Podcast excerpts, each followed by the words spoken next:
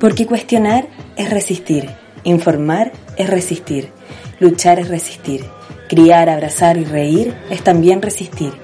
Y porque hoy en día resistir es el mayor acto de revolución, es resistir.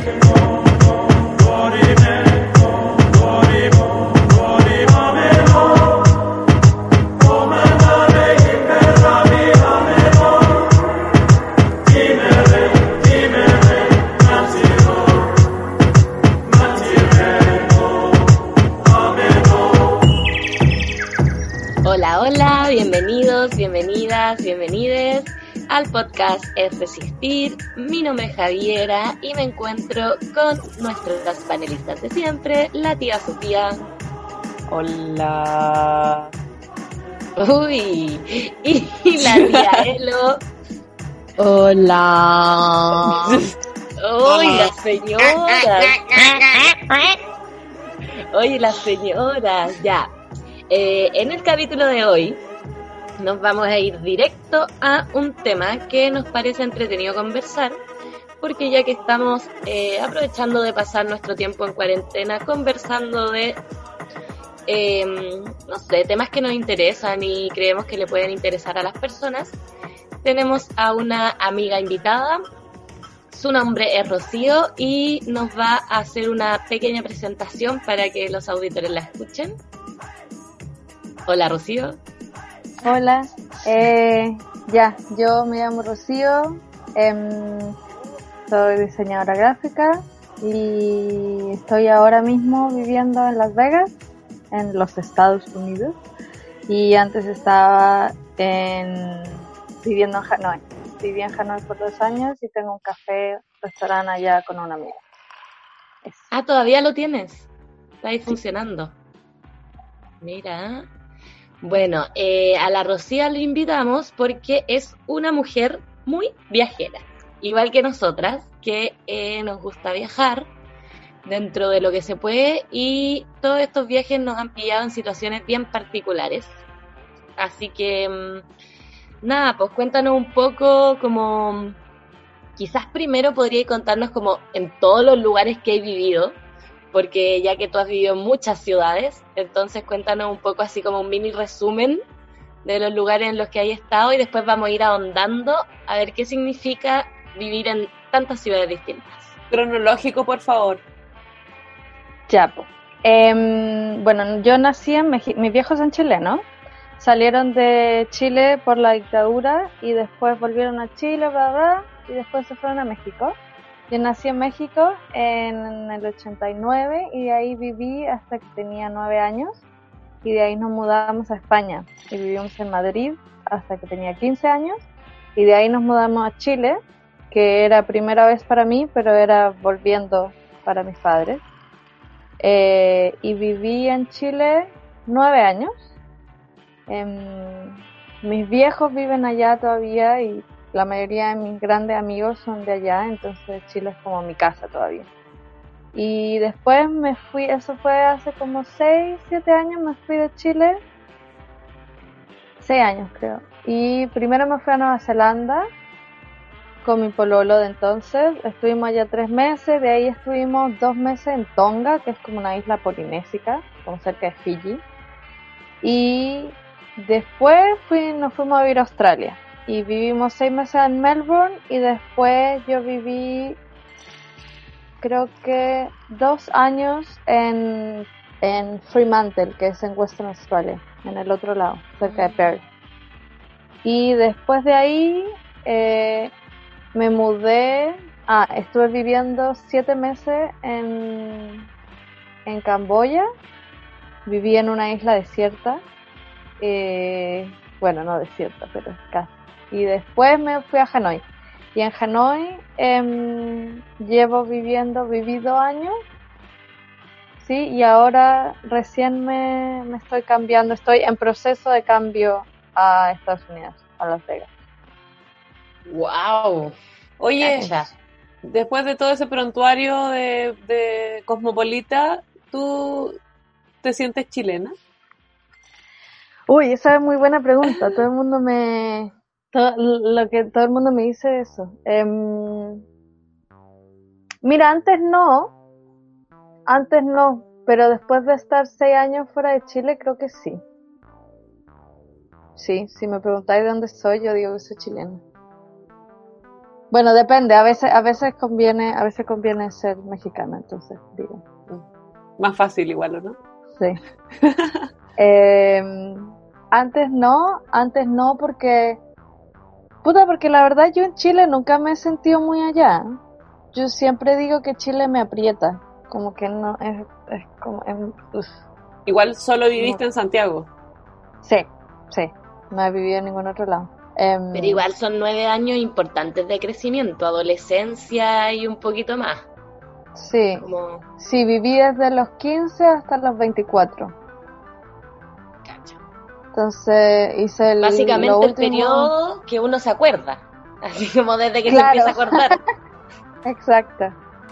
Eh, entonces sí, cuando me fui no... Bueno, obvio, antes de, de, de irnos a vivir a Chile no decía que era chilena porque nunca había vivido allá. Yo nací en México y entonces no, mis papás eran chilenos.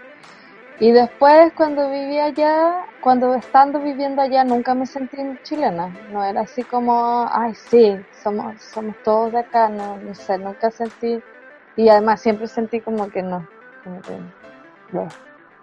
¿Con, qué, Y identificar- de- ¿Qué? con qué identificarse? Como Claro. La empanada de pino.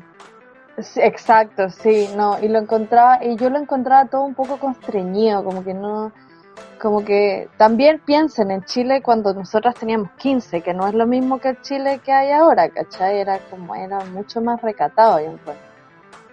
Em,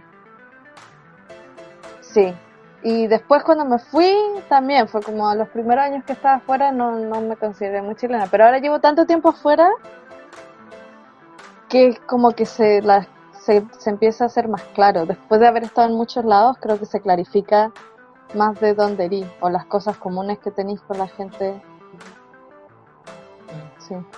Oye, em, cuando te fuiste así como ya decidiste irte por tu cuenta, porque convengamos que los primeros años en México y España fue más que nada porque tus viejos estaban viajando y tú los seguías. Obvio, yo tenía que, sí, obvio, yo tenía Claro, que pero después eh, ya tú decidiste irte.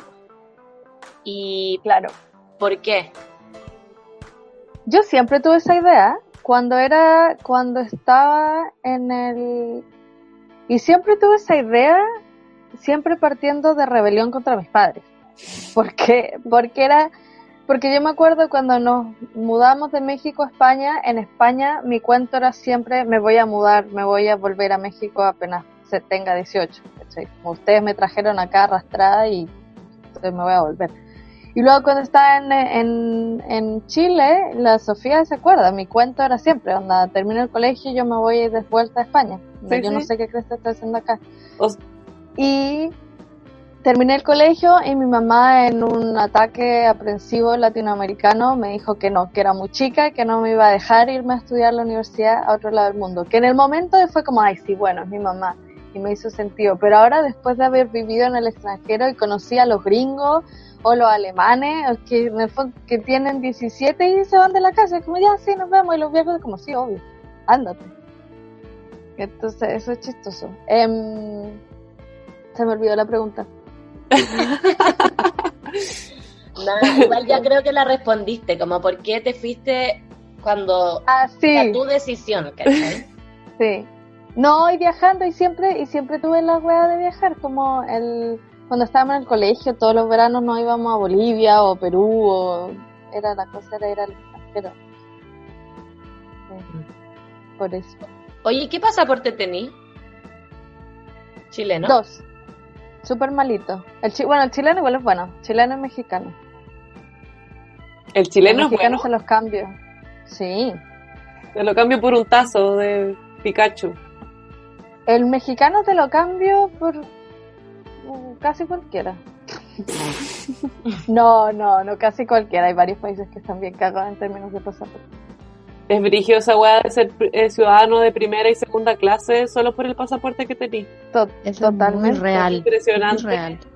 cómo afecta. Viviendo aquí en Europa sobre todo. O sea, una que tiene el pasaporte chilito no vale nada. Pero O sea, Pero igual tapiola. Pero igual Tapiola. vale más Vale harto más Sí, que bastantes maneras, pasaportes. Pero voy a que si tenía un pasaporte europeo porque tu abuela era europea, pff, cambia mucho la cosa. Sí. Oye, ¿y qué? mm, Quizás esta pregunta es muy... No sé si la voy a poder responder, pero como, ¿dónde te ha gustado más? Em, Así Sí, como para no, vivir. difícil. Pensemos en, en ciudad para vivir. difícil. No, no, de- depende del, del momento de la vida, yo creo. Eh, pero no, igual, igual Australia, Australia me encantó. Es la patada. Es bacán. Oye, ¿y el Western Me Australia es maravilloso? También, también. Como que ah, yo tuve la oportunidad de vivir en dos partes. Vivir en Melbourne, que es como casi como el Berlín australiano, yo diría, y como hay mucho, hay mucho, hay mucho arte, mucha creatividad, hay mucho diseño y toda esta cuestión, y, y está ahí en la playa, y, y es, y es bien open-minded igual, como que la gente, me gusta eso, que como que los australianos están acostumbrados a vivir muy poquito en el país, entonces como que siento que te deja mucho espacio para hacer la agua que queráis.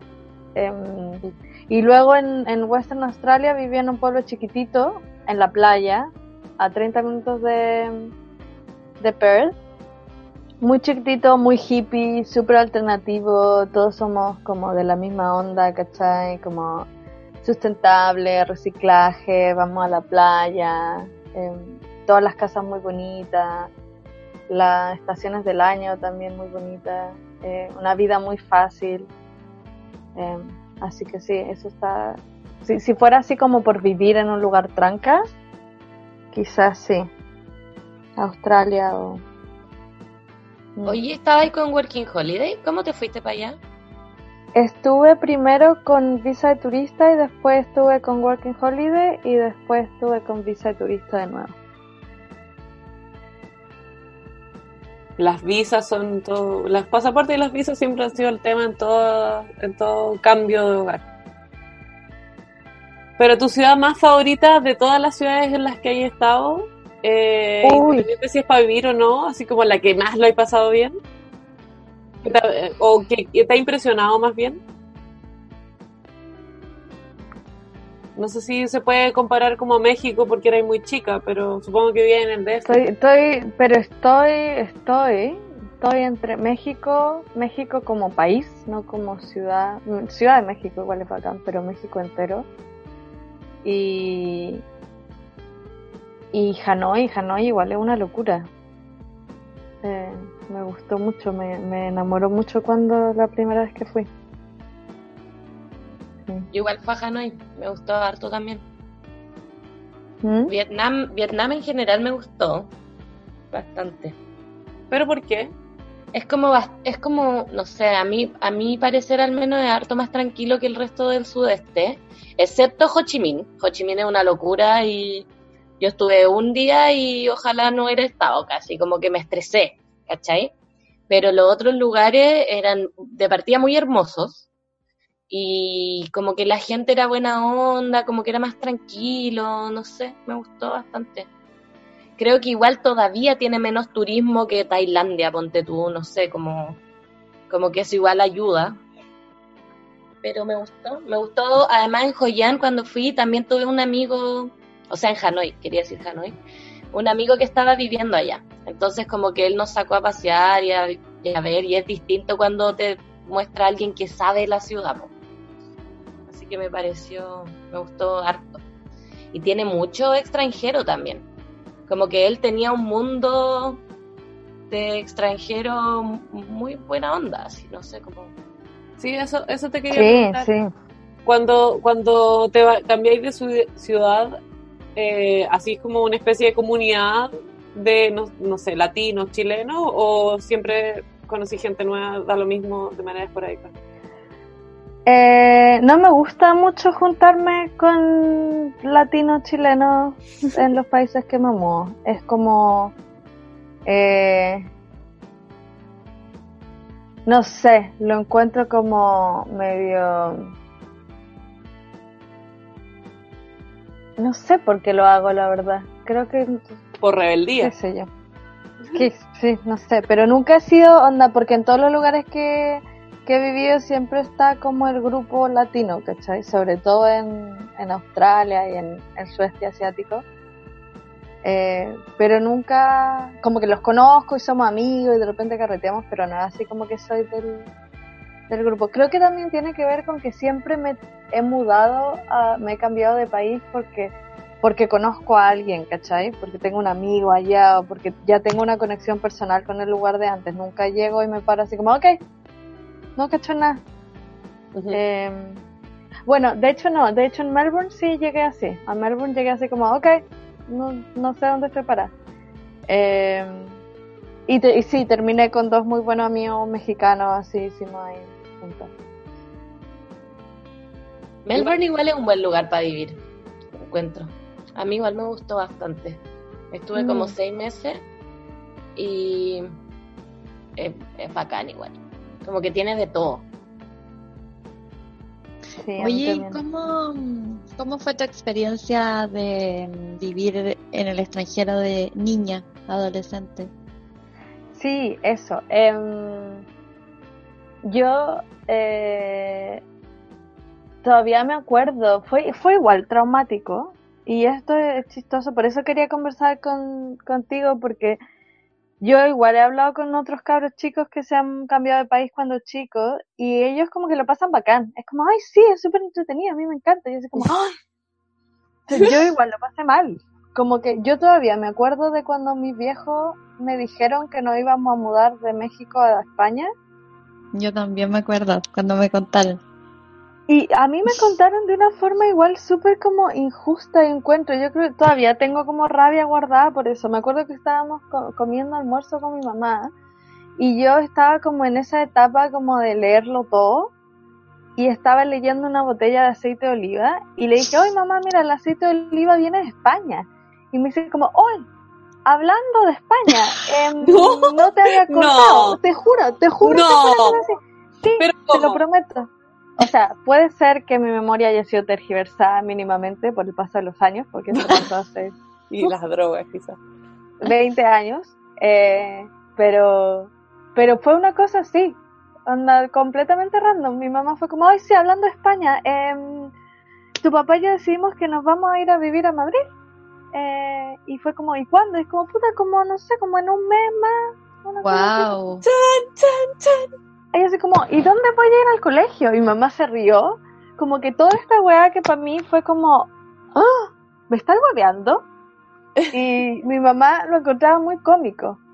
Como, ay, pero obvio que va a ir al colegio allá, si hay colegio en España también. Y así como, y yo me acuerdo que le dije, ¿y por qué no me preguntaron? Y mi mamá se rió. Oh, cero Ay, autoridad. es que adultocentrismo. Obviamente, pero, o sea, y obviamente que yo entiendo como adulto, si tuviera un cabro de- de- chico de nueve años, no le preguntaría si se quiere ir No. a, pero tú armáis el asunto, una cosa así, que sea como Como inclusiva tratar, para todos. tratar de incluirlo en, en la toma o en, en- en la organización, toma de decisión, no sé. O en la percepción de que estáis Exacto. haciendo, ¿cachai? Hacerle un Inception más que sea. Sí. Totalmente, pero no, pero mis viejos eran muy anti-inception. Eh, de hecho, mi papá me dijo que el viejito Pascuero no existía cuando tenía siete años. Anti-inception, la wea. total, sí. La- Pero por eso yo quería saber, Elo, ¿a ti tú lo pasaste mal? Eh, bueno, yo viví eh, también en otro país, viví en Inglaterra de los 10 a los 13 y me acuerdo cuando mis papás me contaron que no íbamos a ir, íbamos a andar en el auto camino al supermercado, una cosa así, como seis meses antes. Y ahí me contaron y yo quedé para adentro, porque primero me había pasado que yo llevaba toda mi, toda básica en un colegio que era como chiquitito, mega hippie, y mis papás me cambiaron del colegio. Y ahí yo ya, ahí encontré que era lo más violento que me podían hacer. Y llegué a quinto básico de ese colegio, que era como gigante. Yo venía de clases de 15 personas y me metí en un colegio que tenía 30, 35 alumnos y 5 por nivel. Entonces ya el cambio fue radical y yo ya estaba así como que no podía creerlo y con nostalgia. Y después, seis meses después, me dicen, nos vamos a ir a vivir a otro país. Y ahí yo ya como que no quedé descolocada. Y llegué a Inglaterra, yo no hablando nada de inglés, nada. Y fue terrible, fue, fue mega traumático, porque yo llegué a un, llegué como ellos dividen como en primary school, secondary school, y de ahí así es como para ir a universidad o a ser técnico. Y yo llegué al último año de primary school y llegué como al último semestre de primary school. Entonces estos, el curso que yo llegué llevaban mucho tiempo juntos y yo era la única extranjera, la única que no hablaba inglés, la única diferente y yo no entendía nada y llegué a este lugar que yo no era diferente, no me sentía para nada, ni siquiera físicamente igual y yo no entendía nada de lo que me decían y lo pasé pésimo, pésimo. Los primeros seis meses fueron terribles, así como una sensación. Yo tenía un diario y, y, a veces lo he leído y es como, weón, onda así, se me parte el corazón cuando lo leo, porque es como la pena del cambio y de no sentirte, sentirte tan extraña y como diferente. Y que no, no encajáis, ¿cachai? No encajáis con nada. Y después cuando... Ah, perdón, sorry. No, no, no, sigue, sí. Y después cuando me cambiaron los primeros seis meses y de ahí me tuve que cambiar de colegio porque pasé a secondary school. Y, y ahí fue distinto porque ahí todas partíamos de la base, nadie se conocía, ¿cachai? Y ahí yo por lo menos ya dominaba el inglés. Entonces como que ahí hubo un cambio y ese cambio me ayudó caleta y ahí generé como vínculos y tuve como grupo de amigas y fue bastante más agradable la sensación de estar en un lugar, porque como que esa weá de llegar a un lugar donde todos se conocen y no conocían, y como que tú eres un extraño, es súper difícil y violento y los niños son crueles. Esa edad, a los 10 años, los niños son crueles. Me decían una weá, así como, no sé, anda a lavar los platos, no sé, weas así violentas, racistas. Brigio, brigio. Yo me acuerdo que a mí me preguntaban, me preguntaban, yo me acuerdo me preguntaban si teníamos camas en mi casa y también me preguntaban si en México andábamos en caballo, si yo me había subido un auto antes. Y yo así como, o sea, yo sé que tenemos nueve años, pero me estáis boneando. Entonces, ¿dónde viví? Sí. a mí me cuando nosotros te recibimos, no te recibimos tan malo, ¿sí? Porque, porque venía de España. Claro. Pero ah, como que funciona al revés. Es, sí. es distinto. La madre es patria. Distinto. Sea es muy distinto de donde vengáis. Irse de México a España es casi que llegaste en patera. Y irse de España a, a Chile es yo llegué en un jet privado. No, y además me acuerdo que fue, que fue muy cuático porque cuando llegué al colegio acababan de estrenar Promedio Rojo. Ah, ¿verdad? Y estaba esa cabrita que era, hablaba como española y era súper sexualizada y yo igual, igual, igual un poco. Un poco, convengamos, Rocío, tú más avanzada, convengamos. Sí, yo, yo venía con otra experiencia. y sí, fue muy cuático. Ay, eso es heavy también. A mí también me pasó. Como como que yo estaba en Inglaterra, era chica, pero bueno, las minas eran mega adelantadas, así como que experimentaban muy tempranamente con lo, como todo lo que es sexo, sexualidad y agarrar camino y todo. Entonces yo llegaba como las fiestas en Inglaterra, onda de niños, porque yo iba a fiestas de niños, era como ir a un lugar a bailar y te agarraba ya a tres weones en una fiesta. Y eso era como la gracia de la fiesta, ¿cachai? Y yo era como, para mí era la normalidad, era como algo que yo, era lo que yo hacía. Entonces yo llegué a Chile y fui a fiestas de colegio y yo así como, ya, pues me voy a agarrar un hueón, ¿cachai? Como que obvio, es lo que se 12 años. 13, ¿cachai? Y yo llego y me agarro un hueón de lo más normal, como, ya, dale, y todas así como, ¡Oh! Es una ¿Cómo es posible? Y como, te, te, encaramas, ¿qué te pasa? Como, weón, juzgadísima. Juzgadísima por lo mismo, muy cuático. Ahora recién me acordé cuando recién llegué a Chile. Mi primo me invitó a un carrete de su colegio y me agarré, yo estaba muy curada, y me agarré a dos locos en el carrete.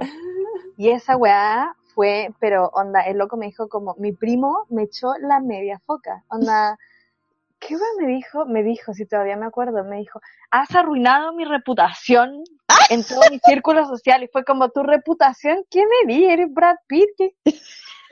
¿Desde dónde? Tenés 15 años, no igual. reputación. ¿De qué estás hablando? Sí, no, yo no podía entender. Y así como, ¿y por qué las cosas que yo haga afectan tu reputación? Onda, no, y onda, de, me trató, pero de todo, de peuca, onda, me- le contó a mi tía, mi tía está, pero con ataques. como, ¡Ay, weón! ¿Qué onda este país?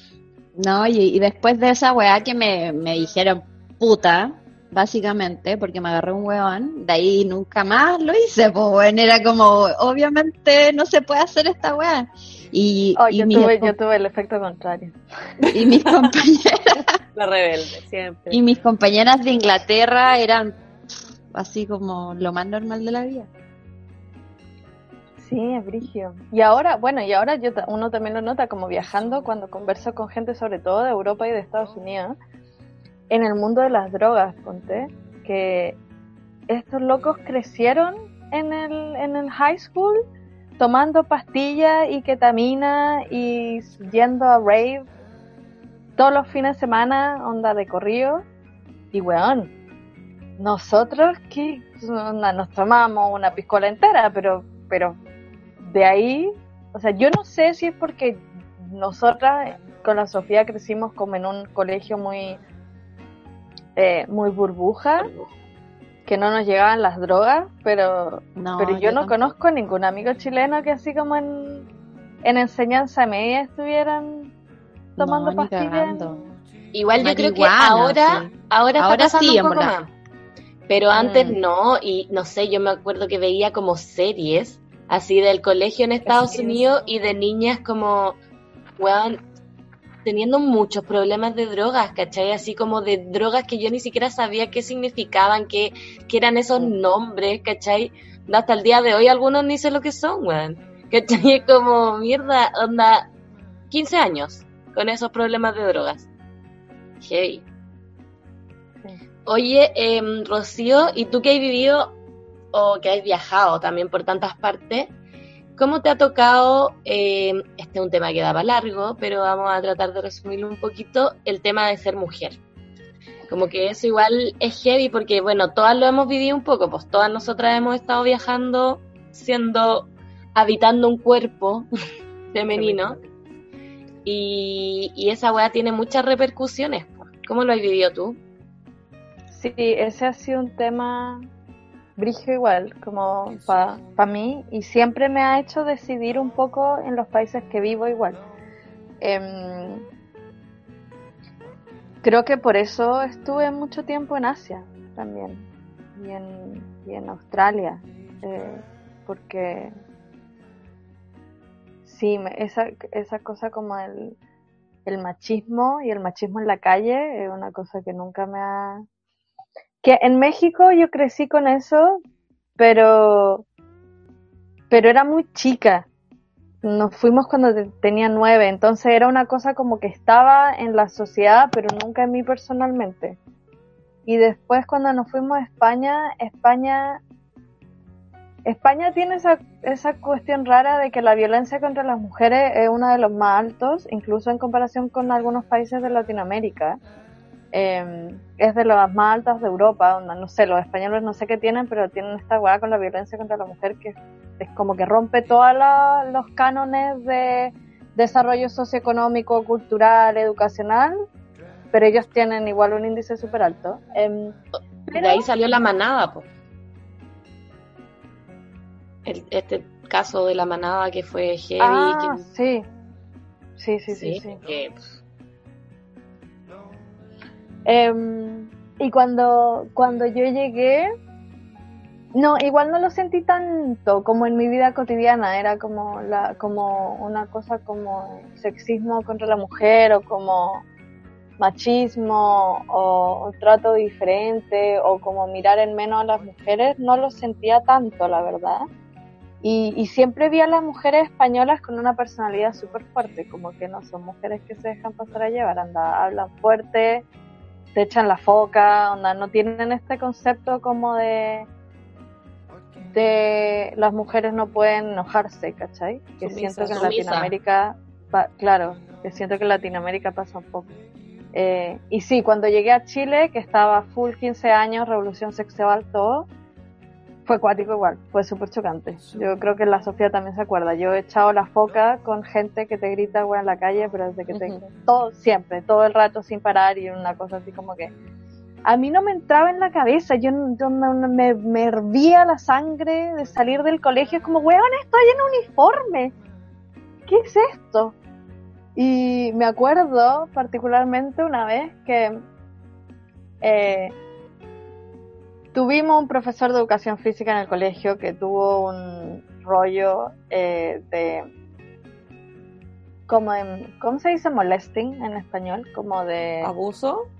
abuso, sí, de abuso de Acoso, acoso. acoso, de acoso de una alumna del colegio en- y, y lo típico, onda, una salió diciendo y luego salieron cuatro más y como, "Oh, sí, a mí también me pasó y, y de repente fue como, weón, ¿qué chucha es este loco? Así no ha hecho clase de educación física toda. Y, y me acuerdo que pasaron a la inspectora del colegio, iba clase por clase, no iba dando como era casi como el, el, la versión oficial del colegio. Clara, en ¿te Sí, de la. Madame. No, fue a la sala a dar como, iba sala por sala a dar esta versión oficial de lo que había pasado, ¿cachai? Y de cómo estaban afrontando el asunto. Y en esto nos metimos en una conversación que esta mujer en un momento dice como, bueno, pero es que las niñitas también tienen que ser conscientes de lo que están haciendo. Si se van a subir a, a una micro en horario punta con una minifalda justo por debajo del, del, del poto, em, bueno, también es un poco írsela buscando, ¿no? Y ahí creo que fue porque teníamos dos otras compañeras en clase que también eran medio eh, chispitas y fue como, ¿qué igual está diciendo? ¿Qué es esto?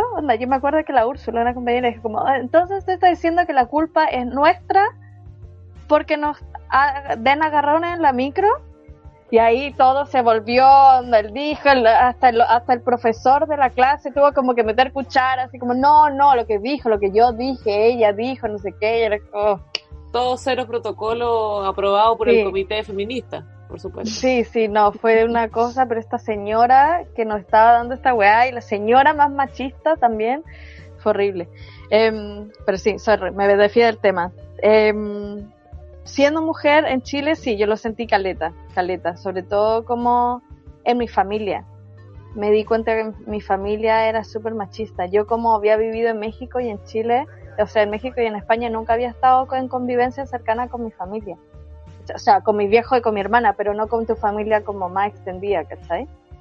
Y cuando volví a Chile me di cuenta, mi familia es súper machista, sobre todo la familia de mi viejo. Y ahí me di cuenta que mi viejo es muy machista también, tiene weas muy machistas. Y, y ahí me di cuenta que mi viejo con mi vieja tiene weas muy machistas, ¿cachai? Como fue como abertura de coco, brigio. Em, y viviendo en Chile también, sí fue muy cuático.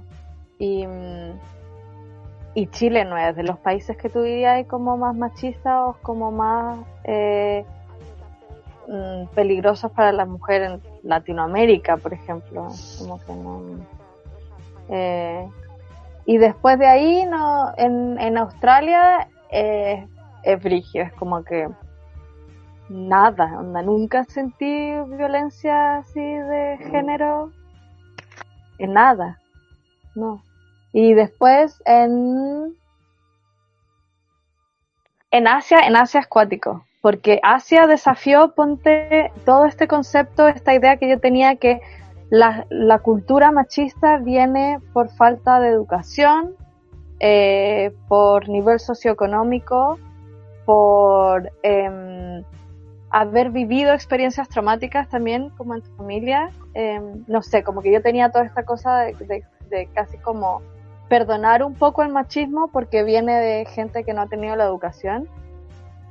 Pero los asiáticos no son así, loco. Los asiáticos son pobres, se cagan de hambre, viven todos hacinados y no son machistas, loco. Y no vais caminando por la calle con miedo de que te, te, te salte un hueón y te vaya a violar, ¿cachai? Igual a mí me pasa que siento que es un machismo distinto.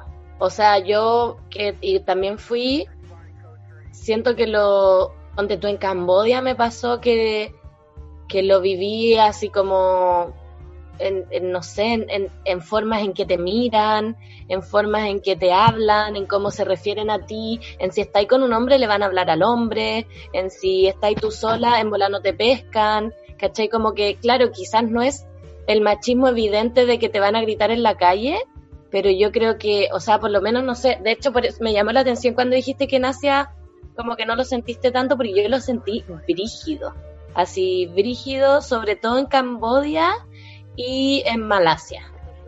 Así como, como de la forma en que la gente te mira, si los hombres te miran en la calle, lo encontré así como traumante de repente con mi amiga que, con la que estábamos, con la Moni de hecho, em, como que lo comentábamos porque a veces íbamos caminando por la calle y un grupo de hombres como que solo se paraban a mirarte y como que terriblemente invasivo así.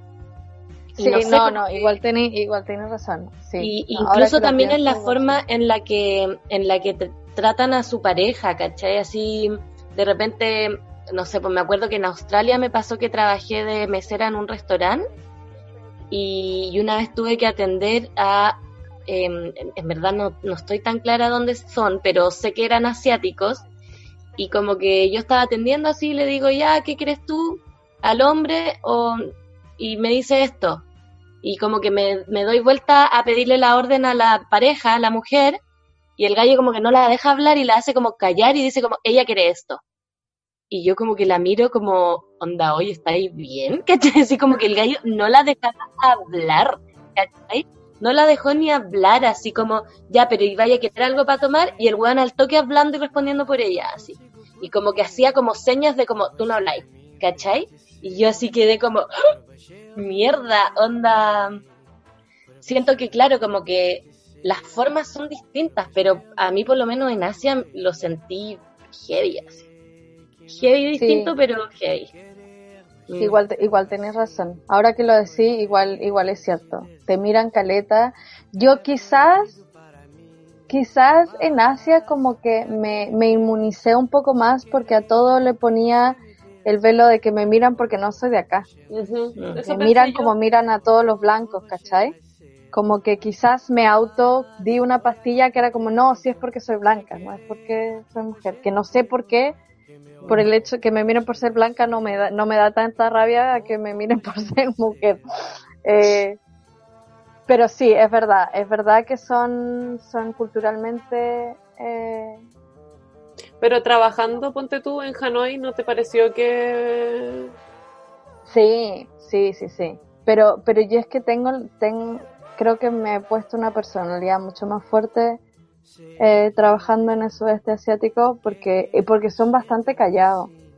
Entonces, cuando no me pescan, sobre todo los hombres, cuando no me porque además siempre he tenido, he trabajado con hombres como socios, como mis iguales, entonces cuando tienes que ir a comprar algo o pedir algo, siempre te lo miran a él o, o, le preguntan a él o le pasan la cuenta a él o que sí y creo que me creo que me he puesto un poco más ruda en ese sentido como no loco péscame de aquí yo soy la yo soy la la que manda yo soy aquí tomando decisiones Big Bus se ríen igual se ríen. No, ¿y aprendiste aprendiste vietnamita a hablar un poquito, muy, muy poquito. Hablo, hablo vietnamita de restaurante. claro. ¿Y tenía ahí un restaurante como de comida vietnamita? ¿Qué sí hay? No, no, no, no. no. Eso, eso habría sido muy absurdo irse a Vietnam, rodear vietnamita, hacer un restaurante vietnamita, no siendo vietnamita. Eh, no, tenemos como un café muy bonito al lado, al borde de uno de los lagos. Eh, que está como está, eh, está tiene una, una eh, ubicación. Ubicación, gracias. Tiene una ubicación muy buena porque está entre el, el lado más turístico y el lugar donde viven los expats, que son los, todos los extranjeros. Y está al borde del lago y es como, tiene mucho como diseño interior, es muy lindo y vendemos como typical brunch eh, western como Ah. las weas que cuando vi, estás en el extranjero así como avocado toast, Avocado y toast. eggs y claro, como todo lo que queréis del desayuno cuando estás viajando y es como, ay, pero ¿por qué no venden ah, avocado toast en fucking Malaysia, weón? ¿Qué onda esa gente? eso, eso, eso somos, eso somos nosotros. Te vas y tomas un cappuccino y un smoothie de kale con whatever. y- Es que igual convengamos que los desayunos en Vietnam son un plato de fideos con, con no Sí. sé, cebollín, tomate, en la mañana como que igual no te dan tantas ganas. Es otro concepto de desayuno. po. Sí. sí. El arroz con Sí, curry a las 9 de la mañana. Y yo me he dado cuenta viajando que el ser humano es mucho, tranza mucho menos, eh, es mucho menos aventurero a la hora del desayuno que en todas las otras comidas. Sí. Uno puede decir como, sí, no, yo lo pruebo todo, me gustan las comidas de todo el mundo, no sé qué, como, ah, si queréis desayunar esto, como, no, puta, bueno, me No. acabo de levantar. Sí. Onda, no, dame, dame mi Dame pan el con café huevo. y el pan. La bandeja Claro. paisa es una locura, es como longanizas con poroto y no sé qué mierda más, es como el día del pico me como esta en la mañana. Es like, el desayuno, sí, sí, no. Y, y- y es raro, es como que no, la primera comida del día no somos, no, no transamos, no somos tan tolerantes. Así que sí, en eso estamos. Ah. Oye, ¿y vendían cornflakes con leche? Eso es lo que yo no quisiera. vendemos cornflakes con leche, pero vendemos, vendemos granola Ah, hecha ya. en la casa con maple syrup Ah, y, y, todo, y con dates, que en, en dátiles en Asia no encontráis, en Vietnam por lo menos no encontráis ni cagando. Así que tiene dates y tiene toda la toda la hipstería de- posible. Pepitas de girasol y toda la, y con yogur natural y fruta. Qué rico. A mí me pasó, lo- volviendo al tema de ser mujer en ciudades, que mm, yo me di cuenta de lo violento que es Chile, Santiago, como con el tema del acoso callejero, estando acá en Berlín. Porque cuando llegué acá a Berlín, el que nadie te diga nada, el que nadie te grite, que nadie te toque la bocina, el que no pase nada cuando estáis caminando, yo dije, como que mi primera, lo que primero pensé fue, bueno, tengo un moco, me veo como el pico, engordé, como que, ¿qué onda? Si soy la menos atractiva de la vida. Y después, cuando volví a Chile la primera vez, y volvieron a hacer como la bocina, el, el taxista que cambió la bocina para poder como tocártela, y esa weá que te mira en la calle y me di cuenta, ok, no es porque no, no soy yo, ¿cachai? Es como la cultura sexista y de objetivarte a ti porque eres mujer.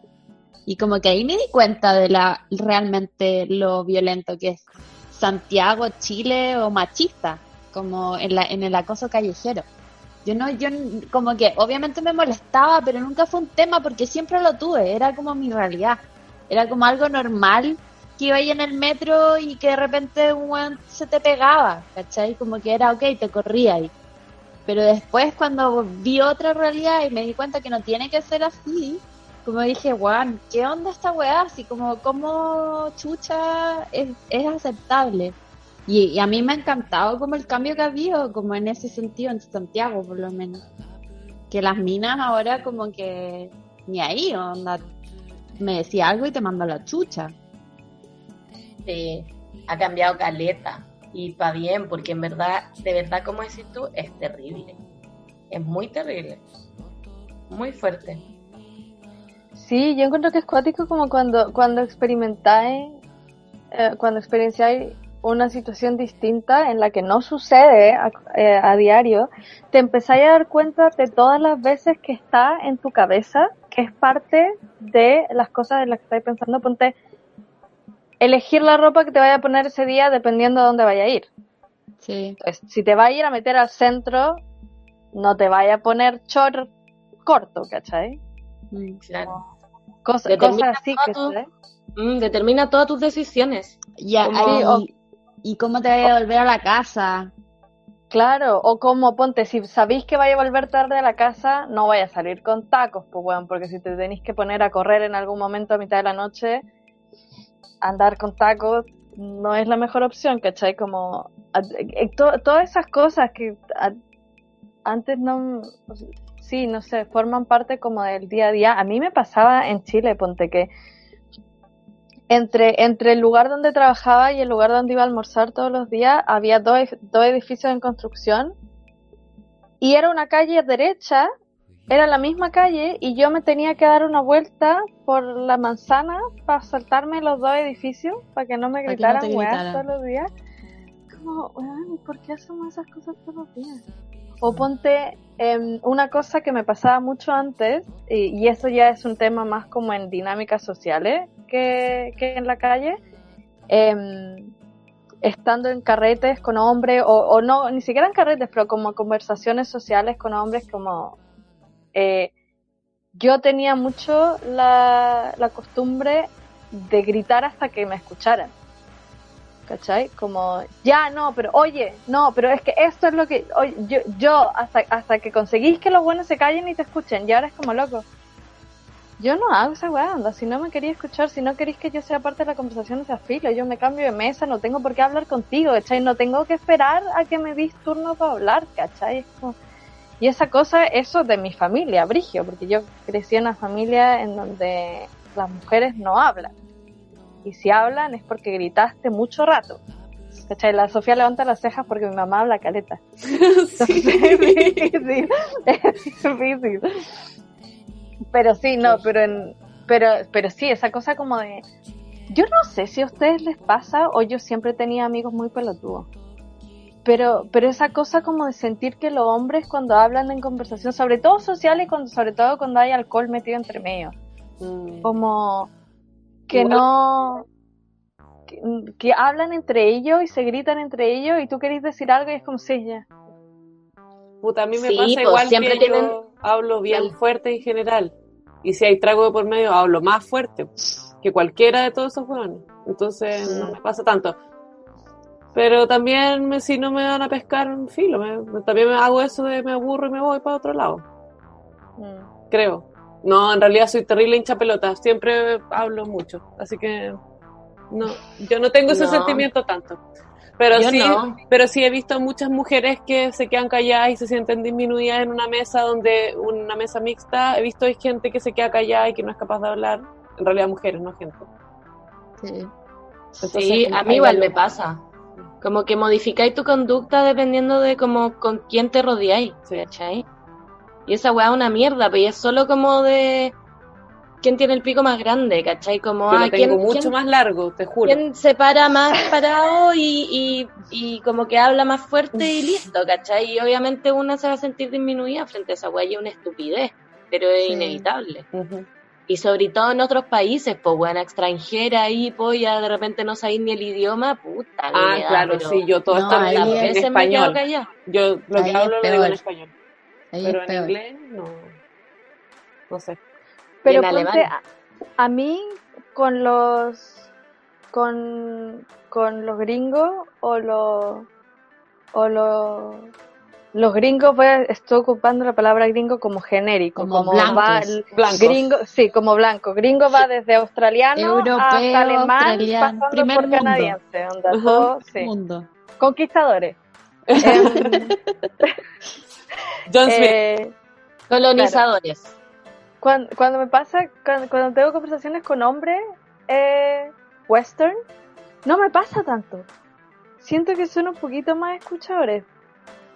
Pero no sé, Depende. eso igual es experiencia Depende. mía, ¿no? Igual yo, yo estoy casada con alemán y cuando estoy con la familia de mi marido, que es ya generaciones más viejas, es lo mismo. Ah, Es el, el que habla más fuerte y generalmente el hombre es el que habla y bueno, y la- las minas también hablan, no es que no hablen nada y no es que no tengan opinión, pero cuando el papá del Paul quiere hablar, habla fuerte, ¿cachai? Y como que se impone. Entonces al final es, es generacional, pero no me ha pasado tanto con la- como gente, como amigos del Paul, no, ¿cachai? Como conversamos normal y no hay problema, pero más generaciones más viejas, sí. Sí, igual, te- igual, igual hace sentido eso, porque yo, amigos expat, así como western, son todos como de mi edad. no, Mm. ninguno es más viejo.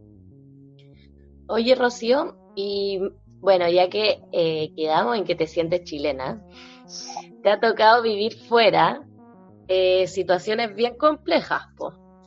Desde el estallido social del año pasado, que fue el puntapié inicial para nosotras hacer este podcast, porque fue demasiado cuático estar lejos, por lo menos para nosotras y lo que hemos ido conversando como con la gente que invitamos al podcast y también el tema del coronavirus ahora. po. Entonces, podríamos dividirlo un poquito, pero cuéntanos un poco tu experiencia y cómo fue quizás pasar en Vietnam tan lejos y tan, no sé cuántas personas chilenas tenía ya a tu alrededor, pero como haber vivido esa experiencia ya. po. Em, fue brigio. Em, estaba, yo estaba en Hanoi, estaba trabajando caleta. Yo te- tengo, eh, tengo el restaurante, que en el fondo hago como de general manager del restaurante, y aparte hago clases de inglés. Entonces, cuando estoy en Hanoi, es full trabajo todo el tiempo. Y eh, pasó esto del estallido, y yo soy una persona que no, normalmente en mi vida cotidiana me, man- me mantengo lo más alejada posible de las noticias. Yo hace mucho rato no, no soy muy amiga de, de las noticias, entonces me costó un poco caer en cuenta en lo que estaba pasando. Como que yo me acuerdo que ese viernes que quedó la cagada, em, eh, yo estaba... El, eso fue el 18 de octubre, ¿o no? Sí, Eh, sí, yo no entendía, no, no entendía bien, como que mi viejo me mandaba videos, me empezó a salir en todas partes en el Facebook y como que no, yo no entendí muy bien el contexto, entonces fue como ya, bueno, está quedando la cagada en Santiago, no entiendo muy bien por qué. Em, y de ahí la weá empezó, así no paró más, y fue como dos semanas esto estaba en llama, así muy brígido y sí fue fue muy cuático porque yo sentí una polaridad absoluta. Fue como, em, ¿cómo decirlo? Ponte, estaba, tenía mi vida en Vietnam y en Hanoi y mi café, que tenía que trabajar para el café y tenía que hacer clase y tenía la gente con la que trabajo y mis amigos de allá y mi pololo, que es gringo. Y eso funcionaba en un, en un plano y después me conectaba a internet y me conectaba con Chile y era otro plano completamente, onda, no como que la- la- las emociones que pasaban, el estrés de la gente, la weá que estaba quedando la cagada, todo el mundo así como weón, esto realmente está sucediendo. Em, y eso era onda, era como alimentarte así muchísimo, muchísimo emocionalmente y luego era como cerrar el celular y mirar para el lado y no, pasa nada, nadie, nadie- tiene idea. No, Y una cosa que yo le dije a la Sofía hace tiempo fue que yo tenía, yo le contaba que eh, en, en Hanoi tenía dos amigos chilenos.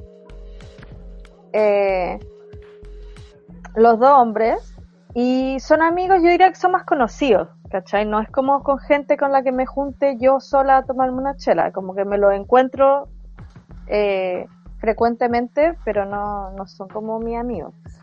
Y esos principalmente serían como los latinos con los que me junto allá, ¿cachai? No conozco un par más de latinos, pero también como conocidos, como no, no, no cercanos. Entonces, em, Sí, era muy cuático como no poder hablar con nadie del tema. Em, siento que yo estaba mucho más como emocionalmente choqueada que... Bueno, no, no, es mentira. Uno de mis amigos estaba muy choqueado y de hecho viajó a Chile. Fue como, "Ah, yo no puedo quedarme acá sentado como sin estar allá.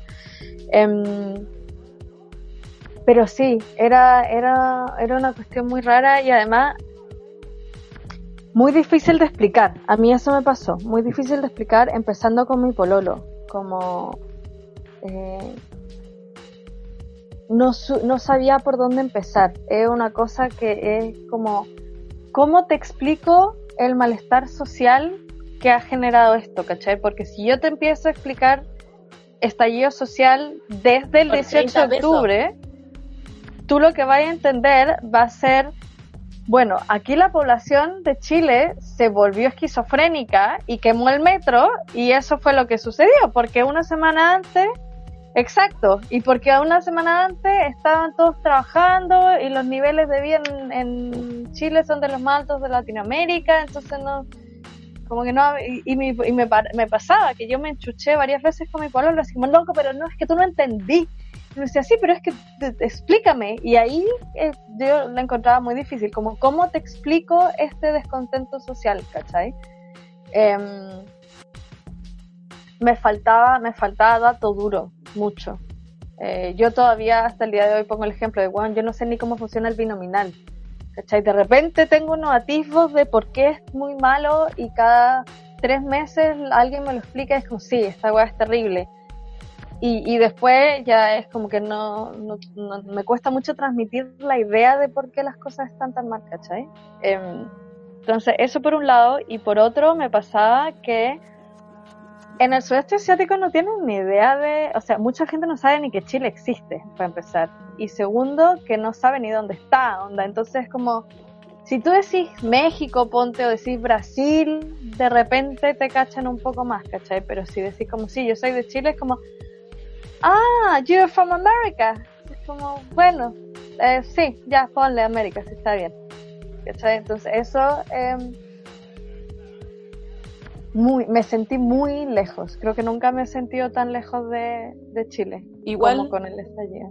me imagino que tus papás siendo exiliados eh, es una situación muy rara, ¿o no? Como sentir un apego a un país que no tenéis tanto apego, pero igual sí. Y como que no podéis explicar esa sensación porque en el fondo es como una sensación transmitida o algo así, ¿o no? ¿No?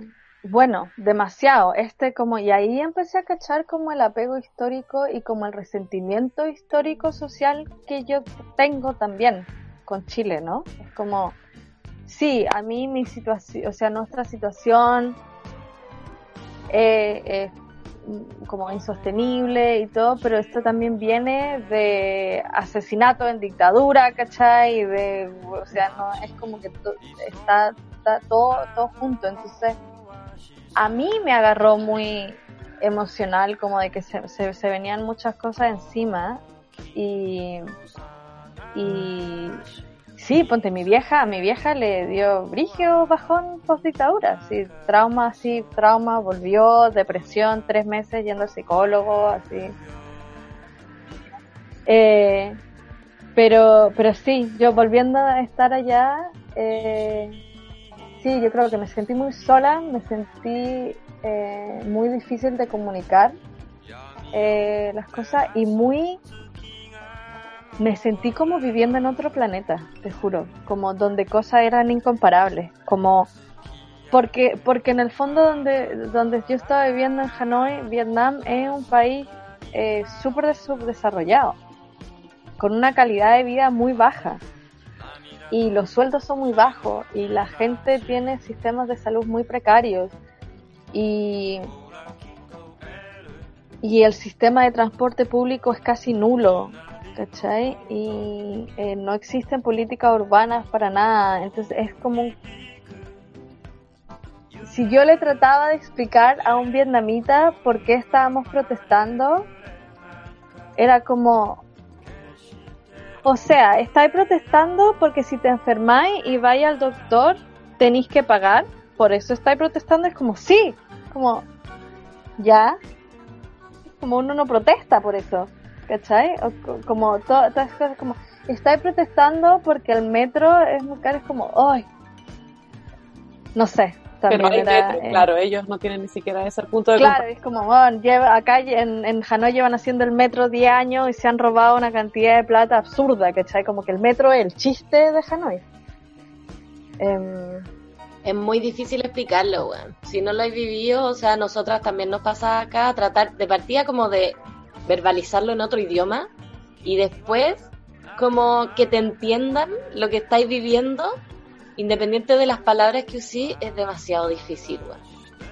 O sea, es como que si no lo has vivido, no sé, yo igual tengo amigas de otros países que trato como de traspasarle un poco lo que significa, porque uno quiere vi- visibilizar, pues obvio, que se sepa todo el mundo que en Chile está la cagada y que el, el gobierno es una mierda y que todos estos años nos han robado y nos han cagado como han, que- como han querido. Pero es difícil, weón. Es muy difícil. Además que cada país está viviendo sus propios problemas, weón. Esa weá Como también que acá pasaba al revés de lo que te pasó a ti, pues, ¿cachai? Porque acá es como en Alemania tienen todo. Tienen todos los beneficios del mundo. Es ridículo. Entonces era como tratar de explicar una realidad distinta, les costaba entender como cómo es que no tienen un seguro, todos tienen un seguro, cómo es que el transporte eh, lo pueden subir así como quieren, como que esa weá está regulada, ¿cachai? Eso no se puede hacer de cualquier, no sé, era como súper difícil y yo creo que lo que tú dijiste es vital, como porque esto no era solo el subir el metro o era el gobierno actual, eran muchos años de mucho resentimiento, de mucho dolor como colectivo, ¿cachai? Mucha rabia, mucha pena, mucha violencia, entonces era como muy difícil de explicar a alguien que no ha vivido esa realidad como por qué la gente reaccionó de esa forma, ¿cachai? ¿Por qué la gente estalló? Porque no era solo eso, eran millones de factores. Y, y nosotros, por lo menos lo que yo sentí que yo me pude por lo menos a- eh, pude desahogarme era porque teníamos una red de chilenos que podíamos hablar y vomitar lo que sentíamos y nos entendíamos. Y empezamos a podíamos hacer cabildo. Todo. Sí. Sí, muy brígido. A mí me pasó también, y me pasó mucho que como la, como la emoción era tan, tan bipolar, era como lo que digo, como estar en redes sociales y estar en Chile y como toda la adrenalina y la ansiedad y todo, y apagar el computador y estar como en otro planeta distinto, me pasó mucho que tuve una relación muy bipolar con el movimiento social también. Era como una semana podía estar en todas, así, pero viendo todos los videos y leyendo todas las noticias, escuchando los podcasts, toda la weá, toda la weá, y la semana siguiente era como, no, no puedo, no puedo, no era una cosa. Y además de tiempo, loco, porque Había que- estar tan dedicado a eso también de, de- ocupaba mucho tiempo. Y así como, bueno, estoy tapadísima en pega y estar viendo Troya en Chile y es como, ¿cuáles son mis prioridades? No entiendo nada. Había que desdoblarse para entender los dos, las dos situaciones paralelas. Sí, desdoblamiento total. Muy difícil. Oye, y pas- Ah, dale, que yo también. Pasando- no, pasando al, al, sí, eso mismo, al tema final, ¿cómo te atrapó el coronavirus en Asia? Eh, el coronavirus en Asia. Em, en mí empezó a, después de el Año Nuevo Chino. El Año Nuevo Chino empieza el, empezó el 21 de enero. Empezaron las vacaciones. A mí me empezó, me, me atacó primero porque yo soy profe de inglés. Entonces, eh, los niños salieron a vacaciones, que son vacaciones por dos semanas, del 21 de enero hasta la segunda semana de febrero, una cuestión así. Em, y ahí salieron de vacaciones y a la vuelta de vacaciones ya no entraron de nuevo, no volvieron a clases de nuevo. Entonces yo desde principios de febrero, o sea, desde finales de, enero que dejé de hacer clases y de ahí eh, cancelaron las clases por la primera semana y después cancelaron por una semana más y después cancelaron por dos semanas más y de ahí creo que cancelaron por un mes. Y eso fue lo primero al principio. Nada, Pero ¿y se fue cancelando No. todo en general? no, era solo el colegio. Solo el colegio. El Solo comercio el seguía. colegio, Sí, el comercio seguía funcionando todo igual. Eh, creo, ponte eh, aglomeraciones tipo concierto, eh, convención, cosas así, no había. Eh, también están, están canceladas, pero, pero no, eran solo los colegios los que estaban cerrados. Oye, ¿y la huida a Vegas? La huida a Las Vegas, esa estuvo buena. Bueno, entonces esto fue hasta... Ah, bueno, y yo tenía un pasaje a Las Vegas el 3 de marzo. Y ese pasaje pasaba por China. Y el vuelo a principios de febrero me lo cancelaron. Y ahí yo me compré otro pasaje y me lo compré específicamente pasando por Corea del Sur, no pasando por Hong Kong, no pasando por Taiwán, no pasando por China, porque yo dije, a los gringos no les gustan los chinos, pero sí se lleva muy bien con los surcoreanos. Entonces voy a pasar por Surcorea, por Corea del Sur, y eh, entonces ahí no me van a cancelar el vuelo, porque los, los coreanos y los, y los gringos se llevan muy bien. Y eso fue antes de que quedara la zorra en Corea. y esto fue, ya estamos, y compré el pasaje para el 6 de marzo.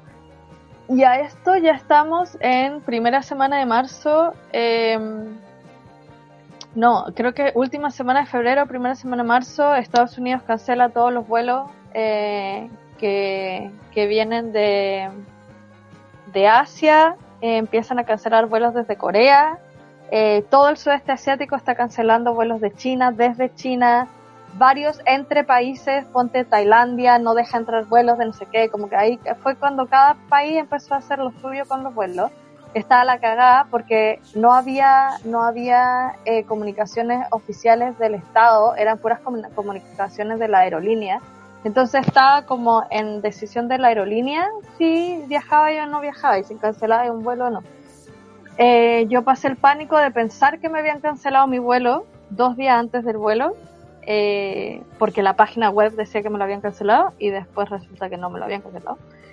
Em, me tomé el avión, llegué a el día que me fui a, todo esto, los únicos casos de coronavirus que había habido en, en Vietnam eran unos pocos casos en Ho Chi Minh y creo que habían seis casos en un pueblo chiquitito cerca de Hanoi.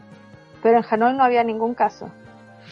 El día que yo me fui, me tomé el avión a las 2 de la tarde y a las 6 de la tarde hubo un caso que encontraron a dos cuadras de mi café en, en Hanoi. Y cerraron toda la cuadra, onda, porque está como en una isla, eh, entonces cerraron toda la isla. Eh, y eso fue a las 6 de la tarde, yo me fui a las 2 de la tarde, así que me escapé así como por los pelos. Oye, pero rápido y furioso reto en Hanoi. Rápido y furioso total. Y de ahí me fui y ahí empezó a quedar la cagada en, en Hanoi. Eh, empezaron a hacer, eh, cerrar negocios, eh, mucho más restrictivos con la con lo, con entrada de turistas, entraron, cerraron la frontera a todos los, a todos los extranjeros. Eh, sí, y de ahí poco después, creo que a finales de... A final, a mediados... creo que fue a principios de abril, eh, hicieron cuarentena, cerraron los negocios en, en Hanoi. Y la... Bueno, pero en fin, yo me fui de Hanoi, me fui a, tenía una escala en Seúl de 24, 26 horas. Entonces estuve en el aeropuerto de Seúl 26 horas con mascarilla. Estuve como 48 horas con mascarilla sin sacármela. Acuático. Y, eh, y en Corea del Sur igual se veía brigio, onda, se veía, estaba, vi a los tipos vestidos de astronauta pasando por ahí, onda, las fuentes de agua no funcionaban, eh, había un montón de huevas que no, que no estaban funcionando en el aeropuerto. Eh, Así que sí, eso estuvo muy intenso. Y ahí pasó una noche como de paranoia en el aeropuerto igual. Fue como, weón, onda, me acabo recién de escapar de este coronavirus en mi cuadra, onda, a una cuadra de mi café. Em, tengo ya el coronavirus, me lo ando trayendo, me lo estoy pegando acá en estas 26 horas que me estoy pasando en el aeropuerto, onda, fue decir, full paranoia. Y de ahí llegué a Canadá y ahí tuve mucha cueva, porque los, los gringos tienen una cuestión de que tú podís cruzar, hacer como cruzar la frontera, como ser policía de inmigración para Estados Unidos, pero en Canadá. Entonces cuando yo entré a Canadá, me hicieron pasar policía internacional de Estados Unidos, pero como los canadienses allá son todos súper buena onda, fue como, ni siquiera me di cuenta que allá había pasado policía internacional, como que un tipo me pidió el pasaporte, conversamos mucho rato, yo encontré muy curioso que estuviera tan interesado en mi vida y después cuando ya me timbró el pasaporte fue como, ah, ah, por eso quería saber en qué trabajo. Ya, no entiendo.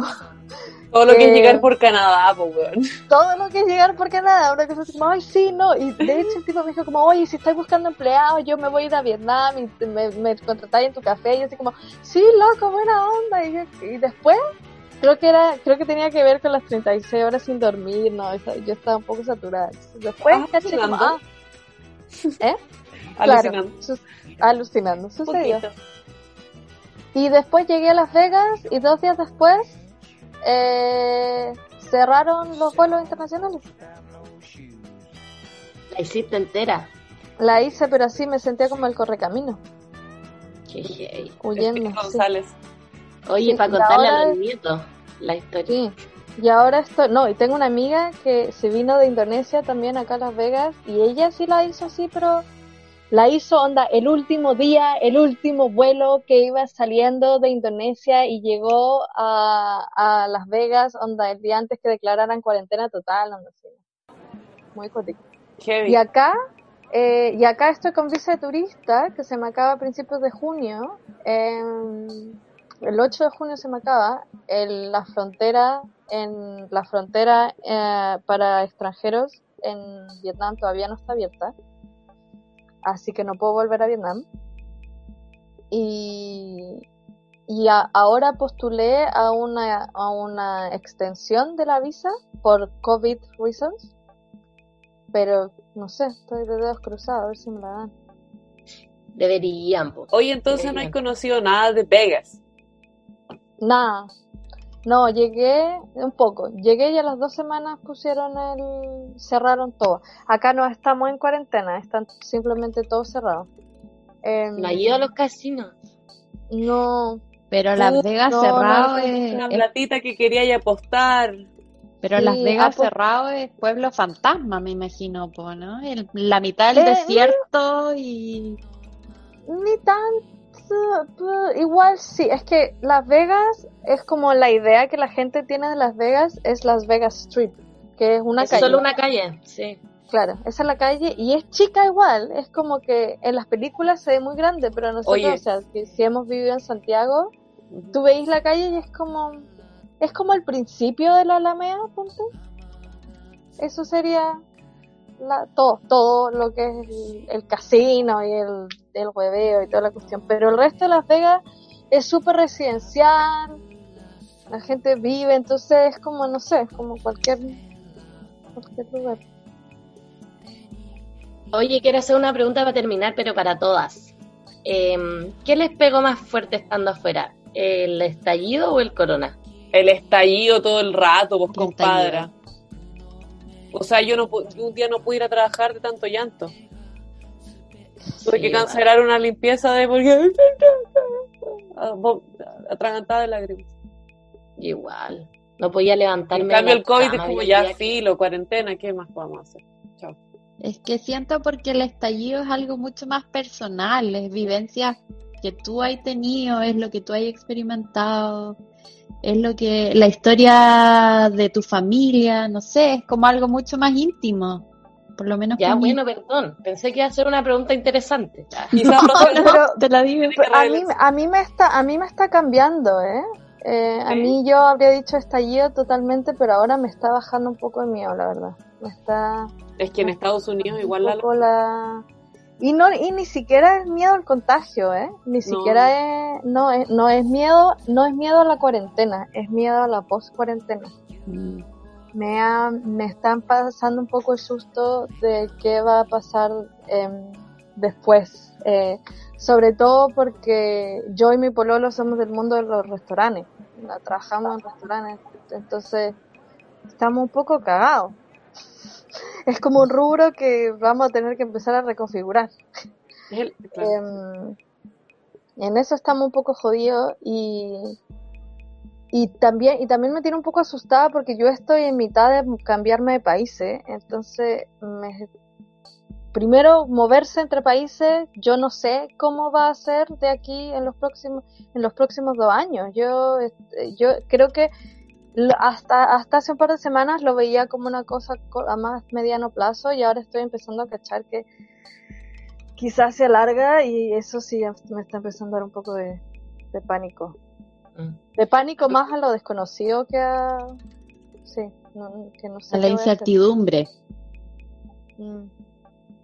A mí igual me pasa que, claro, si tuviera que elegir también sería el estallido, pero esta weá también me ha pegado duro y también me da mucho miedo Chile, weón. Como que en Chile está empezando a quedar la cagada dura, pesada, brígida, así. O sea, nosotros tenemos gente que trabaja en hospitales, yo tengo amigas que trabajan en clínicas y en todos los servicios de salud ya desde esta semana que están empezando a quedar la cagada, ¿cachai? Entonces como que se viene, yo creo que se viene feo, feo. Y esa weá me da mucho miedo. Ya, pero no Y- seas pájaro de mal agüero, pues. Ah, pues, pero estoy hablando Pero ya, sí es verdad, ya también, ¿para qué? Ya, eh, bueno, Un gusto. Estaríamos dando. Siempre Muchas terminamos con gracias. las peores, con los peores augurios nosotros. ¿Tú- Sí, ¿Alguna cosa termina. que decir, Rocío? Hoy, eh, Ana Casa Positiva, muchas gracias por invitarme. No, algo Eh, más positivo, más. a- algo más positivo. Em, Hoy, súper positivo. Eh, la Bueno. comida, la comida acá es súper rica. En Las Vegas, Sí, es que, bueno, es que yo vengo de, de- del Vietnam, donde en los supermercados no hay nada, entonces ahora voy al supermercado y tengo como festival de opciones, entonces eso me tiene muy contenta. igual la comida vietnamita es rica, o sea, yo creo que... No, claro, la comida vietnamita, Preparada por la comida vietnamita me encanta, pero, Mm. pero, así la- como de ir al supermercado. las opciones de compra. Oye, ¿ahí aprendió algo nuevo en esta cuarentena? He aprendido algo nuevo. Eh... Quizás no nuevo, pero como profundizar en cosas que ya sabía. No sé. He estado disciplinada con el ejercicio, que me tiene muy contenta. Una cosa muy poco esperada de mí. La Sofía les puede contar. Sí, tus habilidades en el deporte son impresionantes, Sí, son altísimas, igual que las mías. Ya, pues. Eh, muchas, muchas gracias por acompañarnos en Obvio. este capítulo. Un gustazo. Por compartir tus experiencias. Gracias por dejarme hablar tanto rato. Sí. Es bonito hablar contigo. Un saludito y un besito. Oye, Sofía, déjame una canción feliz hoy día, po. un poquito feliz por lo menos. No sé cuál, ahí lo pensáis. Ya. Chao a todos. Ya. Besos, saludos, abrazos.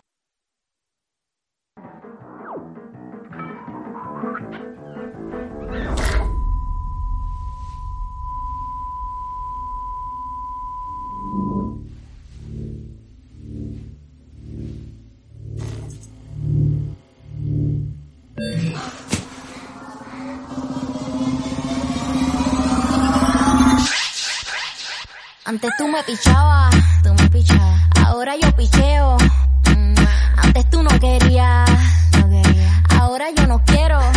No. Antes tú me pichabas. Ahora yo picheo. Antes tú no querías. Ey, Ahora yo no quiero. No. Tranqui, yo perreo sola. Mm, ey. Yo perreo sola. Perreo sola. Perreo sola. Yo perreo sola. Ok, ok, ay, ay, ay. Que ningún baboso se le pegue. La disco se prende cuando ella llegue. A los hombres los tienes de hobby. Una malcria como Nairobi. Y tú la ves bebiendo de la botella. Los nenes y las nenas quieren con ella. Tiene más de 20, me enseñó la cédula. Del amor es una incrédula. Ella está soltera antes que se pusiera de moda. No creen amor, le damos foda. El DJ la pone y se la sabe toda. Se trepa en la mesa y que se joda.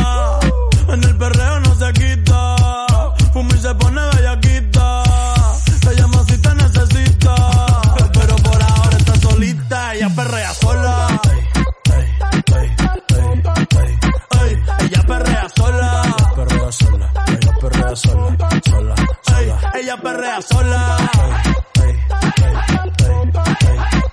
Ella perrea sola. Ella perrea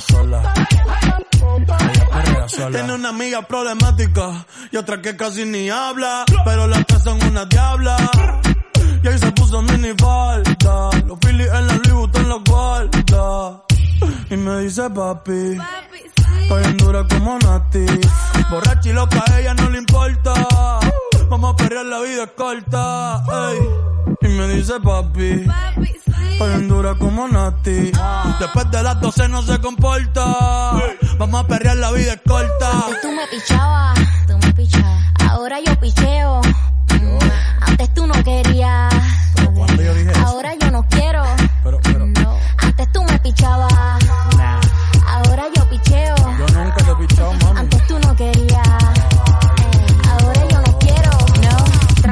Yo perreo sola.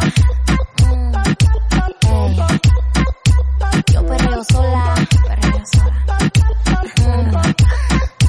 Yo perreo sola. Yo perreo sola. Perreo sola.